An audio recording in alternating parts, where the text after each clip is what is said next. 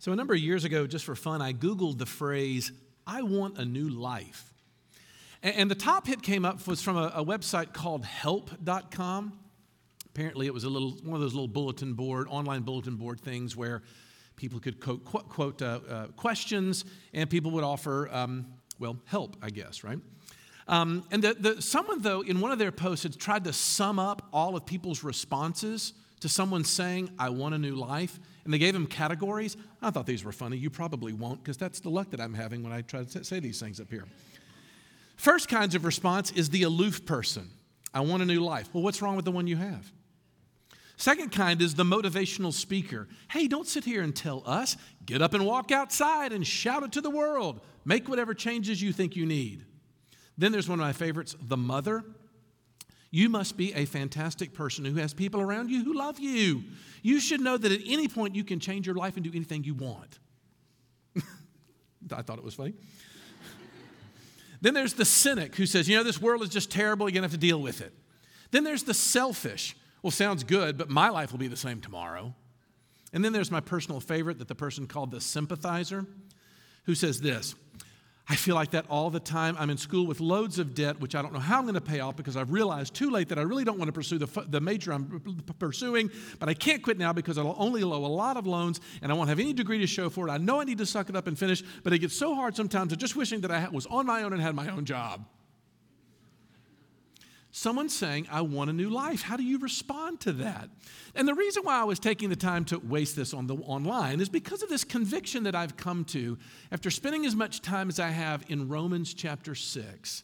And it simply comes down to this At the heart of Christian teaching is the intention to give you a new life. That, that, that cannot be avoided. And I think kind of needs to be said a little more often in our day because Jesus did not talk like he was simply offering his people a you know, simple spirituality juicer uh, that was going to come down and get you through tough times. No. Rather, Jesus makes these really imperialistic claims, looking for every square inch of your body and soul. Always looking to go into the very foundational motivation centers of your life, this place that the Bible calls the heart. But I do get curious what it sounds like to religious people to hear things like this. I think for in one case, there's some people that think this is really good news because the life that you have been living has become intolerable. And honestly, the idea of a new life and deep change sounds wonderful. For others of you, you probably might find it inconvenient, perhaps, because it's been easier to have Jesus as an appendage to your life. You like where Jesus is, unobtrusive. For others, you're going to be super bothered by this notion because you kind of want to live life on your terms. I mean, come on now, nobody can tell me how I have to live my life. But regardless of how you react to this, you've got to understand that in Romans chapter 6, Paul is setting out, he's going to begin with this peculiar, but as it turns out, understandable objection that someone might raise to this doctrine of justification by grace through faith. And what he begins to unpack in all of this is, is, is more how this new life is going to come and what it is that's distinctive about the way Jesus began to deal with people in that regard. Now, look, I'm going to be the first to admit, after I went through this in the first service, I thought, you know, some of this is a little bit technical, some of it is a little bit heady, some of it is a little bit esoteric. But I promise you that most commentators say that if you can figure out and wrap your mind around Romans chapter 6, you will have unlocked vast majorities of the Apostle Paul throughout the entirety of the New Testament. So much hinges on how Paul looks at this question of what does it mean to change. Now, bear with me for a second. I realize this is a little bit of insider talk. These are for people who actually are claiming to be Christians and trying to say, I'd like to change my life. But I do think from those of you who are on the outside of Christianity this morning, looking in, it does offer a powerful way of looking at change that I'm not sure the world talks about very much. Let's see if we can dive into it in three particular headings. First of all, I want to look at our connection to Jesus. I want to look at the transformation that results. And finally, see if there's some implications for our new life that we want. Okay, let's start that first one our connection to Jesus. We begin with this hypothetical question that I think I could summarize in this way it's as if someone would say, Wow, Paul, this sounds awesome. Because it sounds like what you're saying is we should just keep on sinning in order to get more grace. This is a cool relationship. I love to sin. God loves to forgive. This will be awesome. But of course, Paul looks and goes, No, that of course can't be the case. But before we move on to the reason why he says why, please notice something that the, the uh, commentator Martyn Lloyd-Jones uh, um, made mention of that I think is powerful. Because he said, because Paul thought this was a potential objection, it must be an understandable objection. He puts it this way the gospel needs to be taught in such a way that it makes you think that's too good to be true. Because if that's true, I can just do whatever I want. Here's what Lloyd-Jones says. He goes, There's no better test than whether a man is really preaching the New Testament gospel of salvation than this that some people might misunderstand it and misinterpret it to mean that you're, if you're saved by grace, you can do whatever you want. I think that's fascinating. If, you, if you're coming and telling people that justification is in any ways rested upon your works, nobody's ever going to bring up this objection. You thought about that? It's only the full, full declaration of grace centered gospel that would even invite this particular question. And so it becomes a really good test for the gospel that we think we are presenting. Are people tempted to go in this particular direction? Because if they're not, they may not have heard the actual gospel that Paul is teaching. I find that fascinating.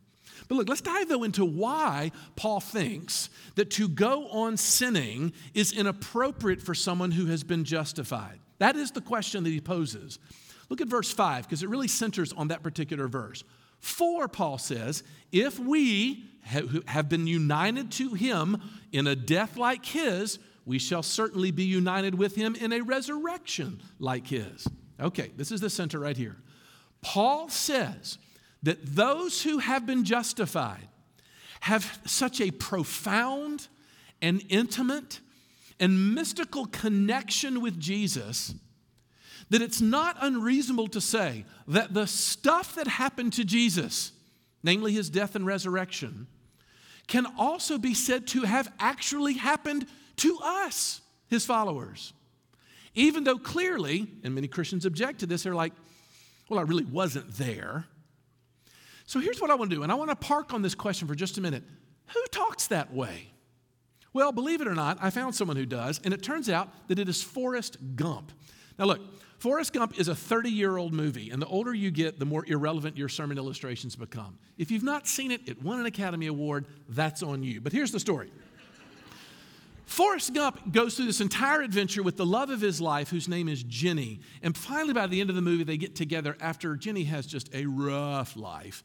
Forrest, of course, has been to Vietnam. Uh, he's had this cross country run that he did. He's had this amazing life. But towards the end of the movie, they're sitting together and talking, and Jenny looks and says, Forrest, were you afraid when you were in Vietnam? And Forrest says, Well, yes. Well, I don't know. Sometimes it would stop raining long enough for the stars to come out, and then it was nice. It was just before the sun goes down to bed on the bayou. There was always a million sparkles on the water, like that mountain lake. It was so clear, Jenny, it looked like there were two skies on top of one another. And then in the desert, when the sun comes up, I couldn't tell where heaven stopped and earth began. It was so beautiful. And almost with a sigh, Jenny looks at him and says, ah, I wish I could have been there with you. Well, Forrest pauses and turns and looks at her dead in the face and says, You were. You were. Now, here's the thing everybody in the theater watching that movie knew exactly what Forrest meant. Because Forrest meant that while he was physically separated from Jenny, she was so close to his heart, so dear in his thoughts, that what had happened to Forrest could be said to have happened to her. It's amazing. In the movie, Forrest tells Jenny this at a huge turning point for her. And you can see just how much it begins to heal her when she accepts his affections on her behalf. What Paul is saying is, therefore, that the declaration of our justification, so far from being some cold, dry legal matter, is actually a deeply personal union of two hearts. The result of which is so profound that it's an exchange of identities. That is, all the things that could be said to be true of Jesus are now true of his people. Why? because what was true of his people, namely their sin, became true of Jesus on the cross and he died for it. Look, think of it this way. At your baptism, Paul says, there was a funeral of sorts. But unlike any funeral you've been to, because in this funeral, somebody rose from the dead at the end, namely you. So Paul is saying, how can you have this kind of powerful connection between you and Jesus and celebrate and live in and offend everything that Jesus hates? And his answer is, you can't. Why? Because at your funeral, verse 7 says, quote, the one who has died has been set free from sin. Your sin was dealt with. The offense of sin, that is. So at your resurrection, your new life started. That's what happened to you when you became a Christian. I, this is a profound, powerful image to show this deep connection Jesus has with his people. Okay, so that's the first point that there is this connection. Secondly, though, there's a resulting transformation from this. Because this is usually where the questions start, especially when you look at verses like verse 2. Because it looks a little too straightforward, doesn't it? Look what it says. How can we who died to sin still live in it? All right, that phrase, died to sin, is the problem. That's where it gets confusing. What does he mean when he says that you and I have died to sin? Okay, before we dive into that, let's say at least two things that we know that it can't mean. The first thing that Paul cannot mean is, is that we no longer want to sin, that we no longer ever have a desire to be disobedient. If so, why else would Paul be writing us to tell us to, to, to, avoid sin if the whole desire of sin was suddenly taken away at our justification? The second thing that I think it can't mean, died to sin, is that, you know, you really ought not to sin. That's just not strong enough for how radically Paul is putting this. Here's what I think he does mean Paul is saying that every justified person has been taken out from under the tyranny of sin. Here's what I mean by this. Look, go back and review our discussion that we had from Romans chapters 1 through 3. Because as we talked about human beings' problem in sin, we mentioned that sin has this addictive, I have to do this quality to it. We're powerless underneath it because it defined our natures. now, however, because we are so associated and connected to Christ, we no longer have to follow its orders. That's why verse 14, the last one Kurt read, sin shall not have dominion over you. That's the phrase. In other words, what has changed in a Christian is now he has a choice in the matter, whereas before he was too far under its addictive power. So when Paul says, How can you live in sin after you're justified? he means that you're unable to swim in it. You're unable to let it be the main tenor of your life. To live in sin would be to tolerate it, to even invite it without any grief whatsoever by it, or any, or at the very least, revulsion of it. It would, be, it would also mean to make no progress in it, not to be able to see God being able to do something in my fight against it even if that's nothing more than just a greater sensitivity to your own disobedience. And look, we, we, we wrestled to try to get illustrations on this, and I've come up with two. We'll see what you think of it. First of all, let's start back in the, in the, in the, uh, the Civil War, the American Civil War. Um, after the Emancipation Proclamation was made, in a moment, slaves in America enjoyed a brand new status, did they not? A new standing in a world of freedom they suddenly have. But, as we have clearly seen, it has taken decades to realize, in fact, in actuality, what was, de- what was established in principle so long ago. Does that make sense?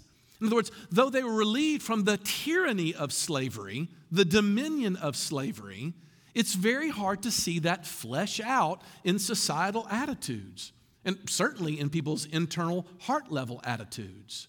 So you see the difference. Just there's a, coming out from the dominion of something means suddenly I have a choice, but that doesn't mean that the struggle's over. How about this one? Let's imagine that you are renting uh, the place that you live in, and you have a landlord who is awful. He's a jerk and a bully, always coming and pounding on your door, demanding payments from you, and threatening to take you to court if you don't pony up. Well, eventually, you have a good friend who comes alongside you in the midst of your struggle, who invites you to find another place, finds another place for you, and they actually stroke the check to pay off all the debts that you might owe this former landlord. And you joyfully settle into your new digs. Well, lo and behold, and to your dismay, the old landlord has found where you live and eventually comes back and starts banging on your door, demanding more money from you and threatening to take you back to court. Now, put yourself in that moment psychologically because suddenly all your fears come roaring back, do they not?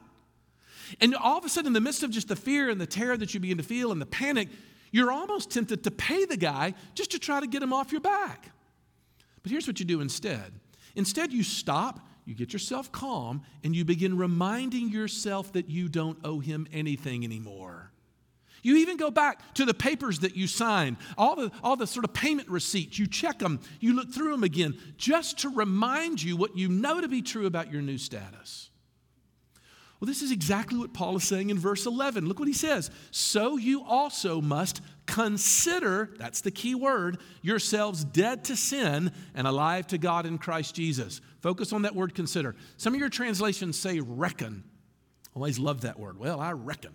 but what it means, though, is, and when I was growing up, I remember reading this thinking that what Paul was talking about was like a, a fresh leap of faith. Come on, let's, let's all consider ourselves dead to sin and alive to God. I don't think that's what he means. This is not like a power of positive thinking thing that Paul is establishing here.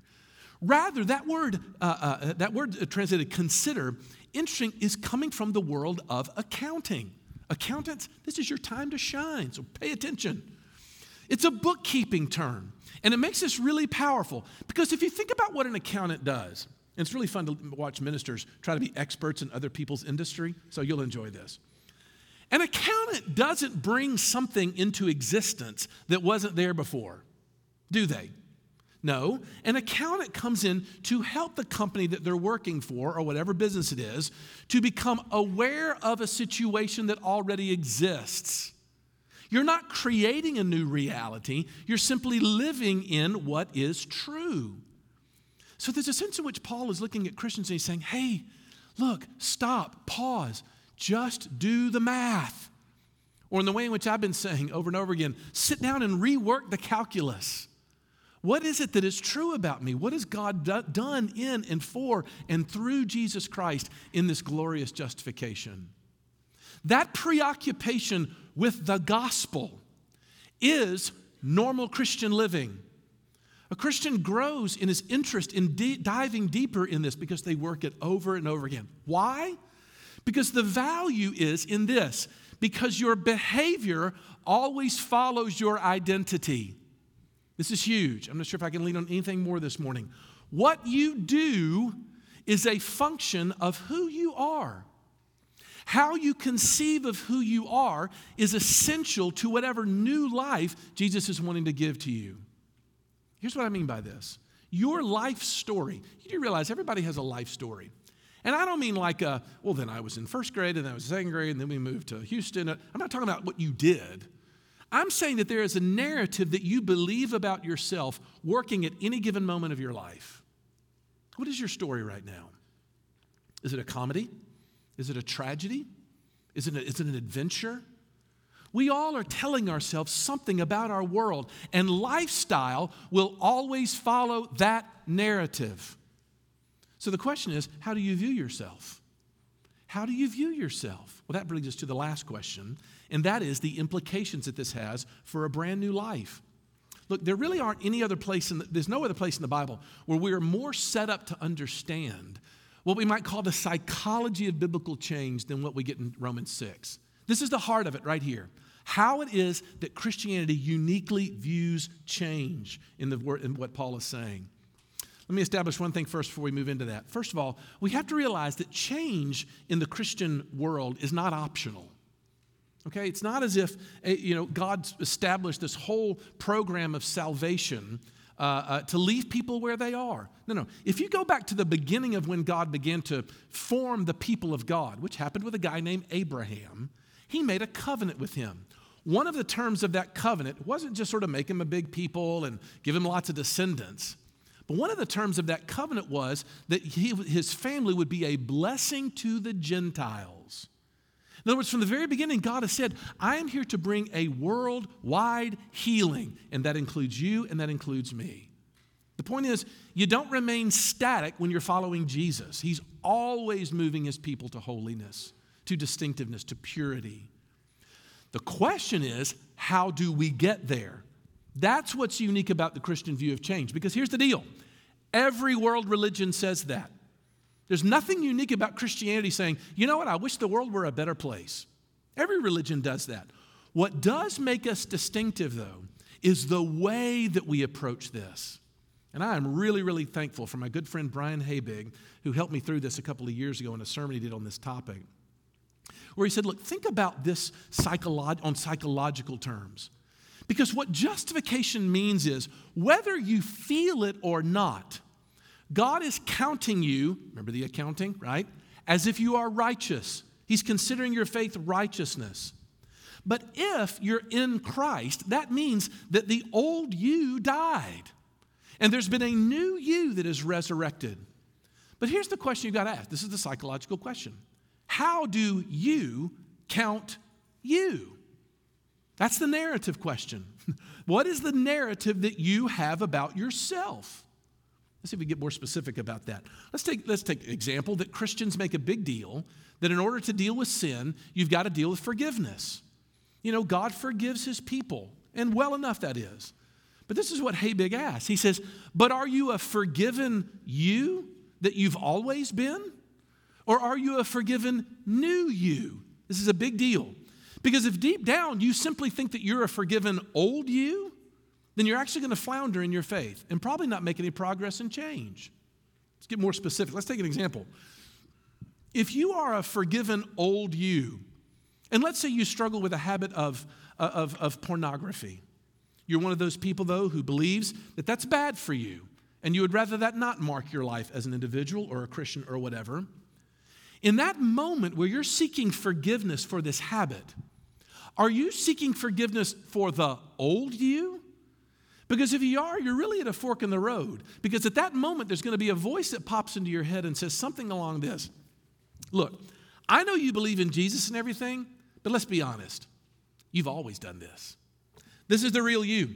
This is what you've always done. I know you may make it for a long stretch here and there of trying to abstain from whatever temptation you're looking at, but the truth of the matter is, this is who you are. Can you feel how debilitating that is? And if the illustration can make you feel how debilitating it is, perhaps you can understand how, how it operates every single day inside of our own psychology. Because here's what Paul is saying at that moment, the narrative about who you are is critical. Paul wants you to see that the gospel is not, you know what, you're always going to be this pornography loving person that maybe, I don't know, cross your fingers, gets to go to heaven when you die. What he's saying, like, is look, whether you feel like it or not, that porn loving person has been killed. And you are now a new you, a completely different person. Now, have we learned to apply this flawlessly? Well, of course not. Why else would Paul have to be uh, instructing us about it? But what occurs to me is the alternative to approaching change in this way to me is so much worse. Because I feel like invariably when Christians encounter sin and struggle as Christians, it seems our first instinct is to want to make a jump to doubt our salvation. They think we get confused because we fail, we stumble, and we suddenly start to think, well, what if that means that me and God are really not on, on a good, good stead with each other? What if that means we really are in, in, at odds with one another? And it occurs to me that if I wanted to sabotage a program of being made holy, this is exactly how I would do it. What I would do is I would get you to constantly question whether you're in or whether you're out, which is the reason why in Romans 4 and 5, Paul goes to these incredible links to get us to, to establish that fact of what it looks like to look in emptiness in faith to Jesus alone. Look, here's the point. All of this stuff that happens internally in us is a change in the way we see ourselves. And that's what Paul's wanting to get us to explore. I've had at least two experiences with this. It's my two final illustrations I'll close with. When I was in high school, um, I made um, a lot of bad choices. There were plenty of bad choices I made. Uh, I have a special guest this morning. My mother decided to join us for church. It's always a, it's a treat to have bring your mom to church Sunday. Um, so we're going to do a little disclosure, but she remembers this occasion. Uh, one of those cataloged of bad choices was, I've mentioned this before, uh, was decided to go out with a, four or five of my friends one particular evening and race through suburban streets in a car, uh, throwing biscuit dough at oncoming cars. It felt pretty innocuous. Can I tell you what the justification was? We were like, well, no, we're not going to throw eggs at other people's car because that's destructive. You know, with, with the biscuit dough, you just peel it off and it's fine. It's just good fun, right? Well, turns out that the undercover cop car that we hit did not think in that particular way. and of course, he pulled us over and reported us. Uh, and, and he added this thing, he says, and we're also going to tell your parents. So I went home that particular evening, and let's just say that that evening was unpleasant. But I, it's very interesting. I still remember what my father, God rest his soul, uh, said to me in that moment. Because he said, it, to some degree, he was saying this. He said, Les, look, every time you leave this house, you have the same last name as I do. And people are going to look at me depending on the way in which you act. Because we both bear the last name Newsom. And therefore, in this regard, um, I, he was appealing to me on the basis of my identity, wasn't he? Which, in a weird way, when I look back on it, was both sobering, but it also was a little bit encouraging. It was encouraging because he was saying, Look, I'm not casting you out, but this behavior is unacceptable. That's the balance. Don't you see it? That's the wisdom I think that Paul is giving his listeners. you know, back in 1988, Olympia Dukakis won an Academy Award. What the Oscars tonight? Oscars are tonight, so it's a, it's a, it's an appropriate theme. Olympia Dukakis won the Best Actress, uh, Supporting Actress, for her role in the uh, delightful romantic comedy called Moonstruck. Love this movie. And there's this fantastic scene where uh, uh, Dukakis uh, plays this elderly lady who is standing at the steps of her uh, New York brownstone. And she's there with another man, a younger man.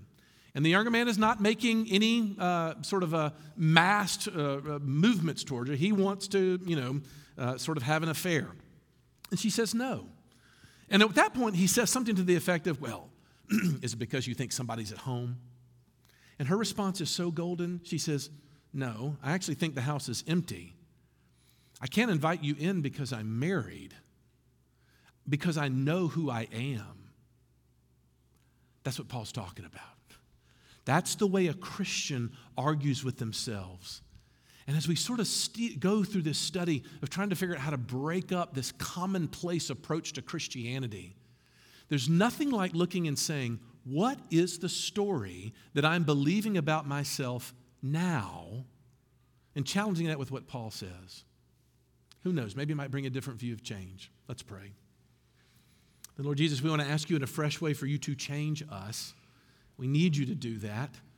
Uh, oftentimes we don't know how, though. We've tried willpower, we've tried uh, three step programs, we've tried waiting on some mystical experience to move us into something different. But instead, you've come in an entirely different way. You came and you paid it all. You justified us. You made a pronouncement about us.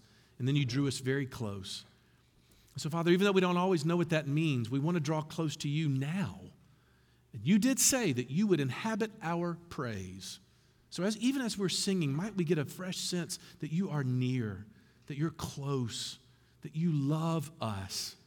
And then in our singing, we might offer our words back to you as our expression of love to you. And then, Father, let it continue into our afternoon, into our week. Keep us safe and secure in the knowledge that you have us. For we ask it all in Jesus' name. Amen.